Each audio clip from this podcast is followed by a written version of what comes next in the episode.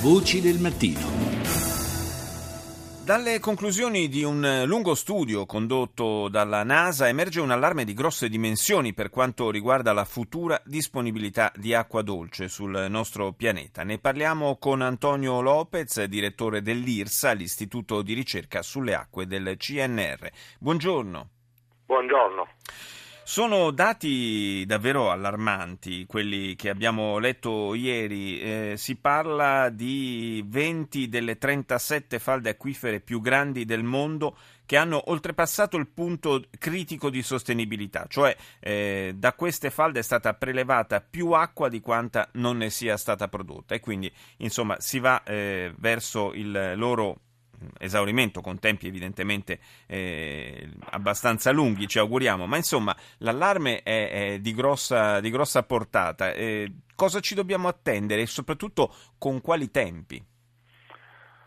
Oh, diciamo subito che questo allarme per gli addetti ai lavori è abbastanza datato, nel senso che tutte le previsioni da molti anni ci fanno comprendere che abbiamo un, sino al 2030 ci sarà un gap di circa 2-3 miliardi di metri cubi di acqua dolce nel pianeta, ma sono proiezioni che, ripeto, sono abbastanza note, sulle quali le, la ricerca si sta muovendo da molto tempo per cercare di colmare questo gap in termini di ricerca di risorse alternative a quelle convenzionali, dove per convenzionali eh, noi tutti eh, eh, immaginiamo fiumi, laghi e falde.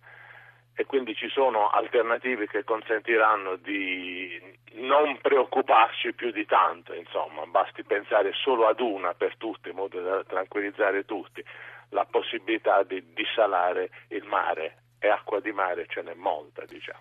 Eh, ma il, sì, quello fortunatamente sì, anzi il, sappiamo che il livello del, degli sì. oceani, dei mari eh, tende anche ad alzarsi a causa, a causa del, del, riscaldamento globale. globale ma eh, questi, queste procedure di, eh, per l'utilizzo del, dell'acqua di mare, a, sì. quindi il dissalamento dell'acqua di mare sono già eh, utilizzate in alcuni, in alcuni paesi, ma eh, comportano dei costi di, di quale entità?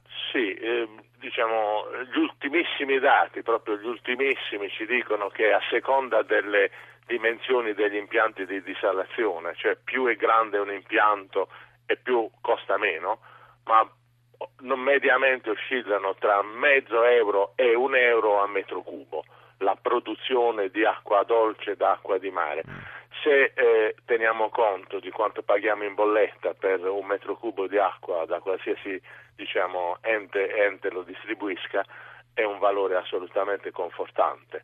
Il discorso è che ancorché un valore economicamente sostenibile per molte delle nazioni sviluppate, per altre nazioni questo valore ancora non lo è per cui invece di pensare a dissalare ad acqua di mare dobbiamo pensare ad alternative più sostenibili, stiamo parlando ovviamente dei paesi in via di sviluppo. E quali sono e queste alternative più sostenibili? Allora, la prima che viene in mente a tutti, almeno anche a noi italiani e ai nostri nonni possiamo dire, è il riutilizzo delle acque fognarie una volta depurate. Questa è una grandissima risorsa se pensiamo che praticamente quest'acqua è disponibile 24 ore su 24 e invece specialmente in Italia il 90% di quest'acqua una volta depurata viene ributtata a mare e questa è una grandissima, è una scelta diciamo strategica errata. Mm.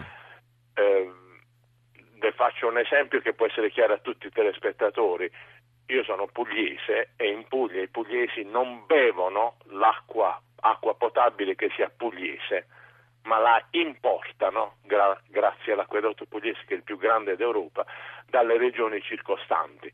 Allora sarebbe ovvio che noi tutta l'acqua che consumiamo in Puglia fosse riciclata in una delle attività che in Puglia è quella economicamente più forte che l'agricoltura, invece noi la ributtiamo nel mare e questa è, una, è la prima opzione, mm. cioè il riutilizzo dell'acqua. Un altro esempio fattivo, non voglio parlare di questo che a mio avviso è un utilizzo che comprendono tutti, un riutilizzo che comprendono tutti, ma se si pensa a Singapore dove in aeroporto se lei prende una bottiglia d'acqua minerale ne gira l'etichetta e dietro c'è scritto quest'acqua minerale viene dall'impianto fognario di Singapore può capire a che livelli oggi sì. il riuso delle acque si spinge. Devo dire, fa, fa un po' impressione. Esatto, è la risposta che è la reazione comune a, molte, a molti soggetti.